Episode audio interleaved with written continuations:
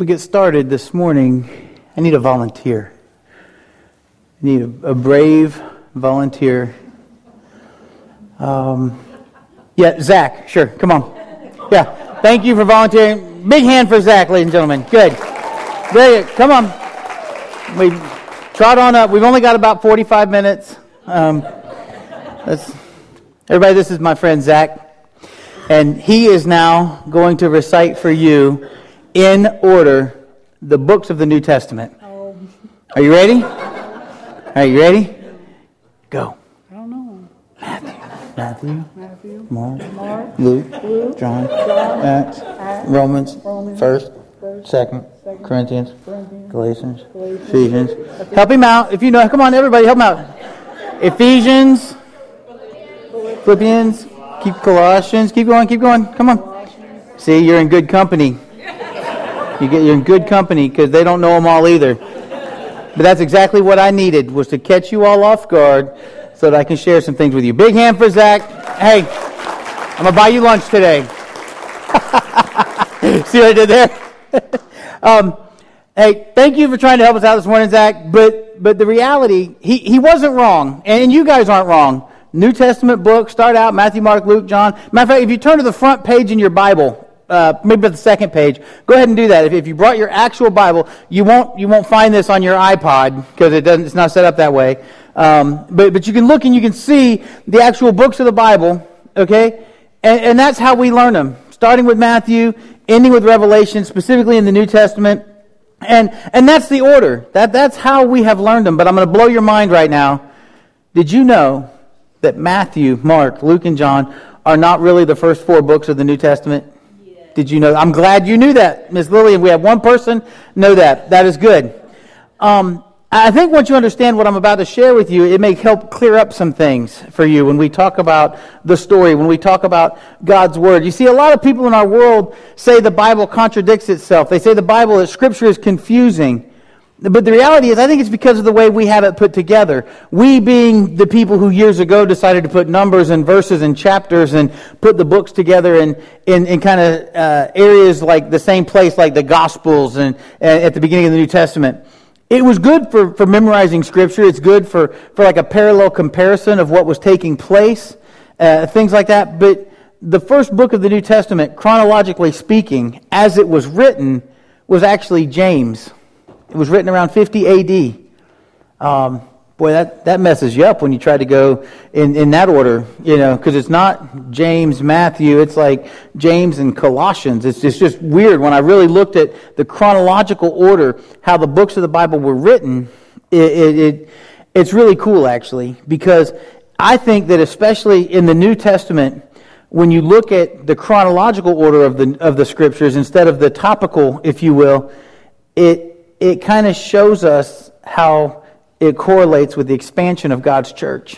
I want to challenge you this week.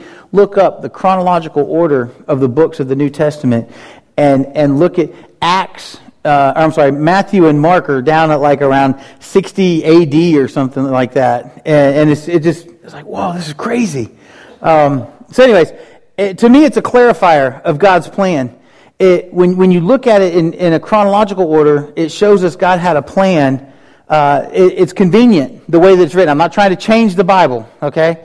But but look at it from a different lens, and I think it kind of helps us a little bit. It's, it's a clarifier of God's plan. I want you to keep that in mind as we talk about Paul's mission. Sometimes we get to talking about things that happen in the book of Acts, and we think, well, there's a contradiction there because I already read about something similar in Matthew, Mark, or Luke, but actually Acts came before Matthew, Mark, and Luke when the time frame that it was actually written. Are you following all of that? Because it can be confusing, but it doesn't need to be. Keep that in mind as you're reading through Scripture. When you see something that you think may be a contradiction, go back and look at when it was actually written. And I think that you'll see it's a different explanation rather than a contradiction. Will you pray with me? Father God, I thank you for today and I thank you for your word.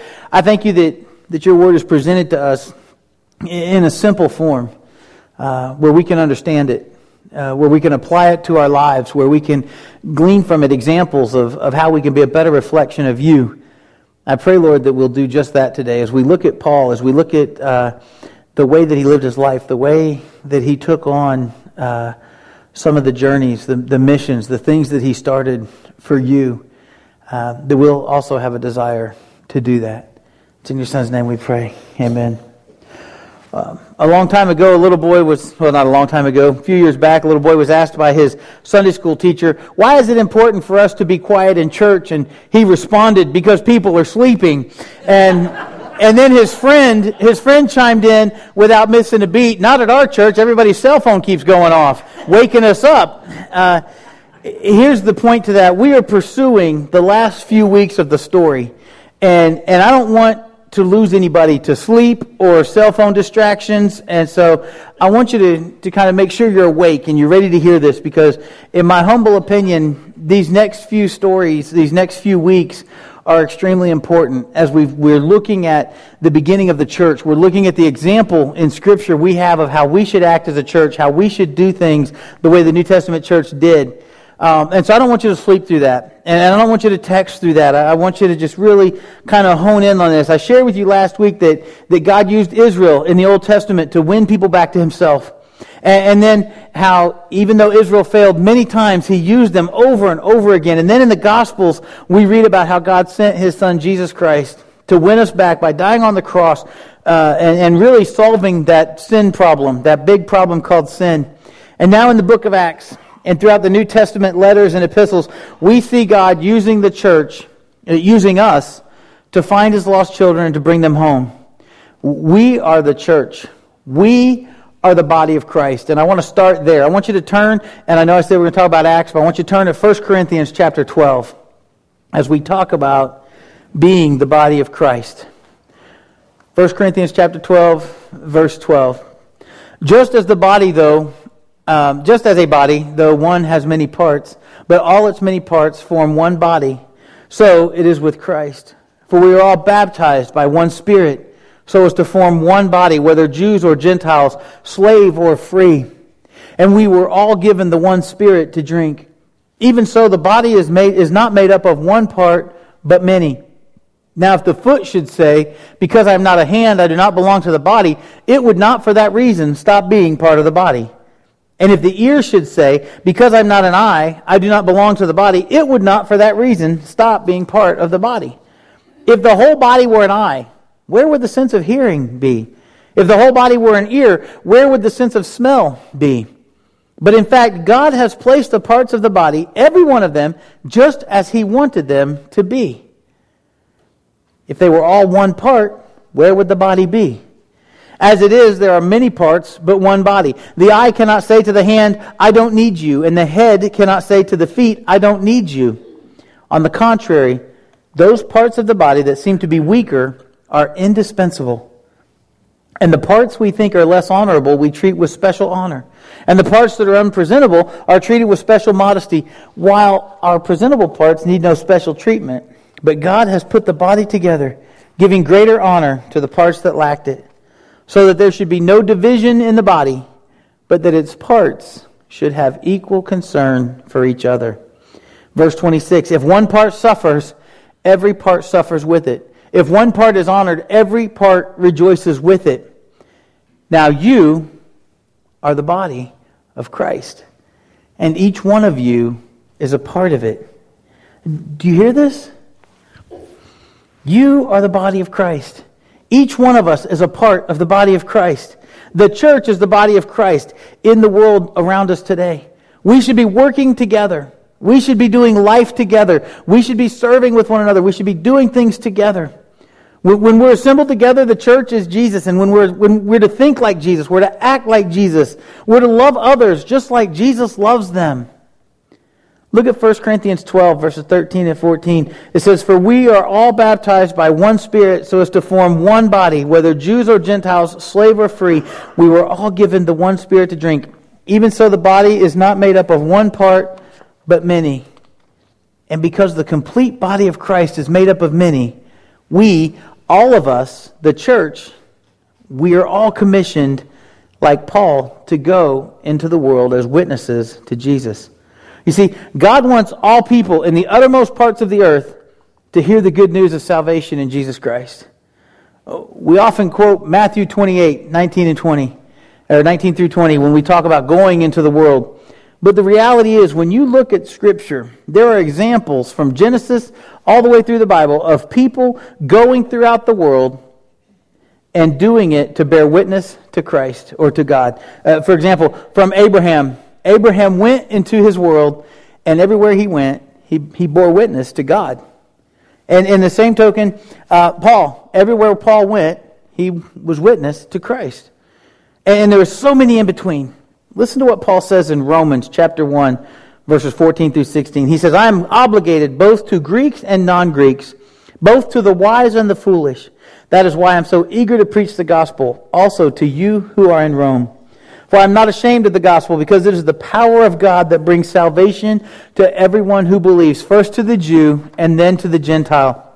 Folks, I want to tell you some things about Paul. He not only took his conversion serious, he took his challenge serious. He took his call. He knew without a doubt that God called him to advance the gospel, and he did just that at all cost. Let me take a moment for clarity here. If you are a Christian, make no mistake about two things. First off, you were forgiven for your sins, and Christ is preparing a place for you uh, in heaven for eternity. And that's an amazing thing. And, and Mark is now part of that, and that's an amazing thing. Um, but the second thing you need to know is just like Paul, you have been called to advance the gospel. You have been called to do that. You need to know that you've been called to do that. If you're not doing that, then we have issues. If you're not advancing the gospel of Jesus Christ as a Christian, we have issues. You can't say, I'm a Christian, I love God, uh, but then refuse to share Him with people. I mean, you can, but you can't. You shouldn't. It's, it's kind of like being married and keeping your wife and kids locked in a closet. That's what it's like. You know, is a, oh, there's Bill. See him at the office every day. He says he's married. I think he has kids. He never talks about them, though. I, he never brings them to the company picnics, come to think of it. He never shows pictures from birthdays or vacations or, you know, anniversaries with his wife, but I'm pretty, yeah, he can't be married. Wait, he wears a wedding ring. Okay, so maybe he is married. It's kind of like being a Christian and just carrying around a Bible and never opening it to share it with somebody. You see, brothers and sisters, God has given us good news. It's good news that saves lives. We need to be sharing it. If you're married and you're, you're proud of your spouse, you're proud of your family, if you're a grandparent, look at my grandkids. Look at these pictures. We should, how much more should we do that for God? You may think, I, I don't know how to share that. I, I don't know how to share the gospel. I don't know how to share what God's done in my life. You're in luck because our God has a plan for that too. In fact, he raised up a point leader to take the gospel to the ends of the earth and show us how it's done. In case you're wondering, it's not me. I'm going to be very clear on that. It's Paul. Actually, Paul was first known as Saul of Tarsus. He, was an unlikely candidate as anyone to become the world's first and most renowned missionary. Eh, eh, how many of you read Acts chapter 9 this last week? Last Sunday I said, hey, everybody, read Acts chapter 9. One? All right, good. Um, thank you. I'm going to have to preach longer sermons if you're not going to read ahead. I'm going to have to read it to two, two people. Okay. Um, you know, Acts chapter 9 is amazing because it, it talks about this. It, Saul of Tarsus was, was like the Osama bin Laden of his day. He, he was a Jew. He was raised to love God, to serve God, but he was so zealous and so consumed with the traditions and the heritage of his faith that he was missing what Jesus had come to do. In fact, he hated Jesus. He hated the new church. And he was given permission to hunt down and imprison and persecute and he, uh, Christians. He even voted to kill Christians. Saul of Tarsus was a bad, bad man. He makes the worst of you look good. As a matter of fact, we find out in Acts chapter 22, he, he stood there holding the cloaks of the men who stoned Stephen. Paul says that to people. This is how bad I was. I held their coats while they killed a man who loved Jesus. When the blood of your martyr Stephen was shed, I stood there giving my approval and guarding the clothes of those who were killing him. Even Saul, who became Paul, was amazed that Jesus chose him as a missionary to the ends of the earth. He says that when you read about him. Listen, in, in 1 Corinthians 15, chapter 3, verse 10, or chapter, excuse me, chapter 15, verses 3 through 10, he says, For I delivered to you as of first importance what I also received. He, he's telling them right here, the first, the most important thing in his life is to, to tell people what he received from Jesus Christ.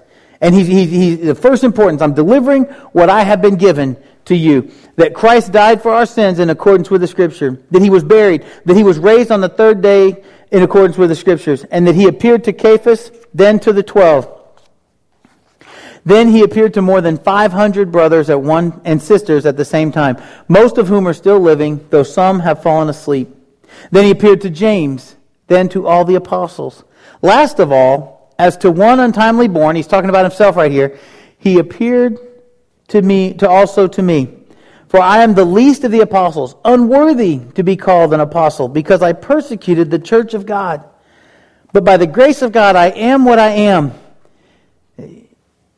And his grace toward me was not in vain. On the contrary, I worked harder than any of them, though it was not I, but the grace of God that is with me. Brothers and sisters, Christianity is not a works religion. I want to make that very clear. You don't get into heaven because of all the good things you do here on earth. You, you don't get into heaven because of all the, all the people you reach out to. That's not how we get into heaven. That's already been taken care of by Jesus Christ.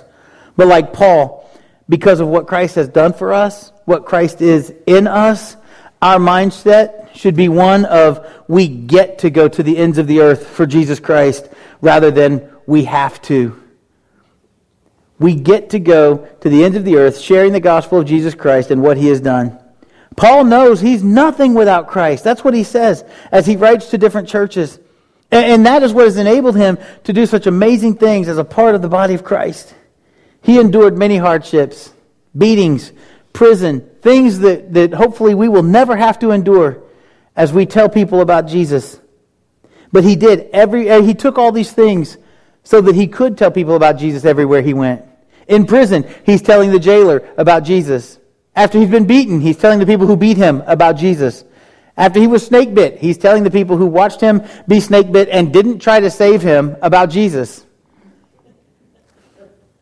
They didn't even offer to save him. They were like, Ooh, you got a snake bit. There must be something wrong with you. And then he told them, Hey, I'm going to live through this because God wants me to tell you about Jesus. Read it. It's in the Bible. It's there. I'm not making this stuff up. It's great. He endured these things. He, he put up with all this stuff. And everybody who did something bad to Paul, he said, Jesus loves you. We don't do that. We think if somebody does something bad to us, that we're entitled to hate them. We're not. We're entitled to love them because Jesus loved us. He became, uh, and because of, uh, he knew that God had called him, uh, that he knew what God had called him to do. Not only did Paul put up with people treating him poorly and, and beating him in prison and all these other things, but he actually started 10 churches. He wrote 13 of the 27 New Testament books. As I understand it, uh, the book of Galatians was actually written in correlation with what they call the Great Jerusalem Council, which you can read about in Acts 15, but only three of you will. Um, oh, sorry. Too, too soon? Um, Acts 15, you can read about it. And what happened there, some of the Jewish leaders said that, that Gentiles had to do two things to become true Christians. They had to believe in Jesus, and they had to be circumcised. They had to practice, not just physically, but they also uh, had to practice Jewish law. And the Jerusalem Council reached the conclusion the Gentiles did not submit to Jewish laws. The book of Galatians argues for the reasons behind that decision. And Paul taught the gospel everywhere he went, and that's what we should be doing. I have a friend of mine uh, matter of fact, my best friend, his name is, is Kevin Terrell, and he says to me, You're the only preacher I listen to.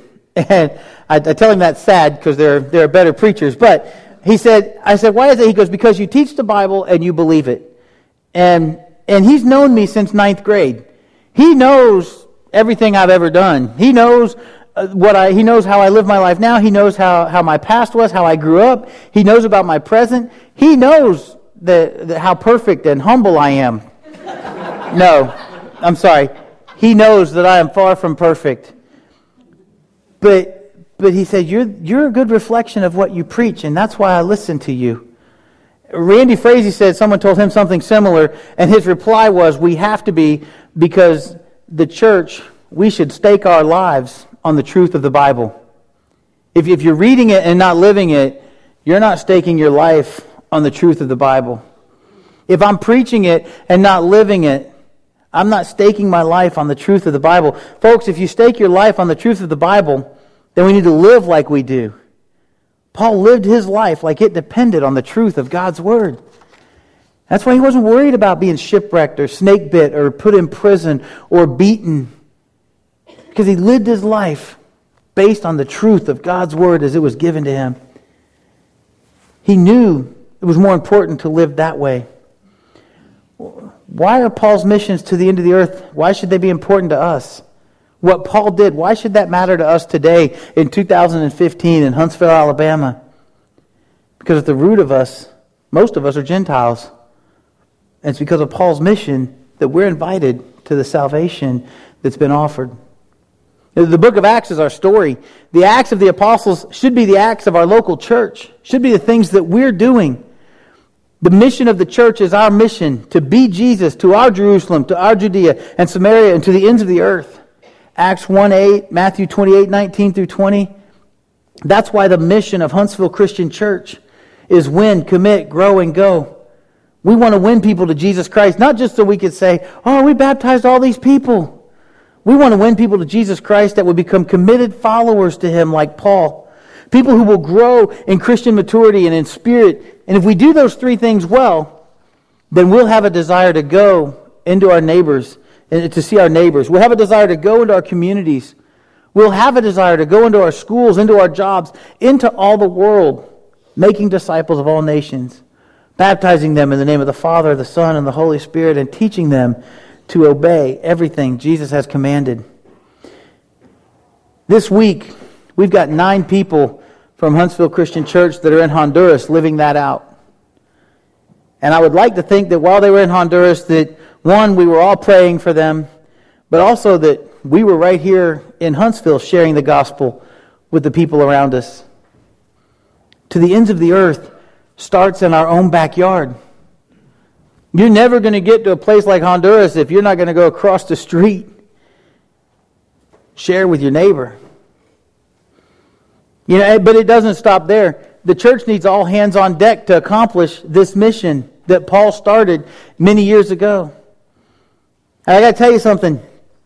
Some of you won't like this, but that's okay. Going into all the world is not a spiritual gift. To go into all the world is not a spiritual gift. It's a command from Jesus. Make no mistake, you'll need your spiritual gifts when you get there. But to go, the act of going, is not a spiritual gift. It's in its simplest form. It only requires that you have a physical plan, that you plan the trip, that you pack your bag, that you have your passport, that you are ready to represent Christ well and go. It's not a spiritual gift. If you can drive a car, you can go. South Carolina, North Carolina. Some of our people went up north after tornadoes and storms last year. If you can drive a car, you can go. If you can drive a car, you can start going to the ends of the earth by way of the downtown rescue mission Tuesday. If you can walk, you can go. Because you can walk to the next cubicle when you see that your coworker is having a bad day, and you can be a reflection of Christ. It may not be the most comfortable thing you've ever done. It's okay. You can still go. Speaking of comfort, when I came back from Zimbabwe, I had some issues with my feet because of the 20 plus hours of nonstop air travel. it took about three painful months to get things straightened out and, and for me to be pain free again. And, and, my dermatologist that I finally got in to see asked me, uh, as, as we talked about what caused all this, and I told him I, it was the travel and circulation, blah, blah, blah. So we went through all this stuff, and I had these sores on my feet, and he said, Hey, was it worth it? Was it worth it? I said, Most definitely. He said, um, you plan on going back again? I said, I don't know when, but yes. He said, With your feet looking like that, you're telling me right now that you're planning on going back to Zimbabwe sometime, that you would endure that flight and do that again to come back to pain like this. And I said, Yeah, knowing the pain and discomfort that's going to be waiting for me, I plan on going again. And his response was, Well, then, we better do something about that. He said, I'll help you, but you're going to do exactly what I say. And so we started a plan. My temporary pain, and here's the point my temporary pain and discomfort pales in comparison to an eternity for people who are going to suffer without Jesus Christ. And, and, and I got to tell you, I met some people. I met two people in Africa who knew Jesus because my friend Michael Sykes, who's a preacher at LifeBridge Christian Church in Decatur, Alabama, went there five years before us. And when he went there, he went there with a message of Jesus Christ. And I met two men who were baptized, believing Christians because Michael Sykes went to Africa five years before us. And when we got there, they were excited to see him. They called him brother, they called him friend. They thanked him for coming five years previous and sharing the gospel with them. Two people who had not heard the word Jesus ever before. I didn't think that was possible in our world. And I met these two guys as we went out to do some home health visits. It blew my mind. Was it important that Michael Sykes went to Africa? Let me tell you, if only one person accepted the message of Jesus Christ and acted on it, it was most definitely worth it. You can read about Paul's missionary journeys, and I hope you can see why they're important. I hope you can see why they matter. Because if Paul hadn't have gone, there's a good chance most of us wouldn't be here. You may say, ah, oh, you're, you're grasping for straws, but think about that. Somebody had to go. We need to go. When we read Scripture, it's not just, oh, that's a great story. We need to read Scripture to see how we can reflect what we read. If we're going to reflect what we read when we read things from Matthew 28, when we see the example that Paul, who, Paul was not, I don't think he was a brave man, but he wasn't afraid to face adversity for Jesus Christ. And I don't know what you're afraid of. I don't know what you're holding on to that keeps you from actually going. Maybe, like Joe said, maybe it's your, your money that's weighing you down. Hey, you can leave it all right here. We'll help you out with that. Maybe it's your past that's holding you down from, from going, from being what God has called you to do, Christian. I don't know. Maybe it's your, your, your knowledge, your lack of knowledge. Maybe no one has actually explained to you what a Christian should do. Um, we're, we're going to be changing that. A selfless plug. 2016, I'm preaching a whole year about secrets. You think about that? Because the Bible is full of them, but they're not secrets anymore because they've been revealed. We're going to show you how to act, how to live, how to be. Because I don't want anybody to have excuses. My goal is to go to heaven and take as many people with me as I can. Not, not all at one time. All right? but I want you to know. I want your friends to know. I want you to want your friends to know. That's got to be what we're about. And if you're not about that, then we have problems. Because we have to be about God's work and about God's will in our life. That's the only thing that made Paul successful. Was when God called him, he knew what he was called for, and, and he was ready to do it no matter what. So today is your, your opportunity to, to start fresh no matter what it takes, today is your opportunity to say, you know what, I want to be like Paul. If you haven't been baptized for the forgiveness of your sins and to receive the gift of the Holy Spirit, it's open. I'll, I'll go put my shorts back on. We'll, we'll just do it. We'll line up. If you've got questions about that, the elders are here. They'd love to talk with you. If you're just struggling with something, if something's keeping you from answering that call, from doing what God's put on your life that you know you should do, and you're just not sure how to act on it. Again, our elders are here. They'll pray with you. They'll begin some accountability with you in life. You're not alone. And that's the best part about being Christians is we don't have to do it alone because we've got each other. And we've got Jesus Christ and we've got examples all through Scripture of how we can live this life and do it well and be a reflection of Christ. As we come to our response time, will you stand and sing with us? and we respond to God's word. I love to see people respond to God's word. I, um, come as you are. It's a great song for where we're at, and I'm glad you're all here. It's been great to be here with you all this morning to worship with you and to to welcome Mark in as, as our new brother in Christ. I want to encourage you. Yeah. Um, But now it's time to go. I like that word. There's so much behind that those two letters. Go. As you go this week, go remembering this. Remember what you've learned when you look at Paul's life and about his missionary journeys. He went. Sometimes he didn't have anything to go with except what he was wearing, but he went. His needs were met. Don't let physical things keep you from going where God's calling you to go. Think on those things as you go this week because it's not just time for us to go from this place, it's time for us to go into our world and to make a difference. It's time for us to go into our world and be a reflection of Jesus Christ. You don't have to look far to find somebody who needs to know the hope that you know. You don't have to look far to find somebody who needs to know Jesus like you know Jesus. And you don't have to have Scripture memorized. You don't have to be a biblical scholar. You just have to know your life, your mistakes, and what you've been forgiven for. Because that, that's a good story to tell. So don't be afraid to go and share. Will you sing this last song with us?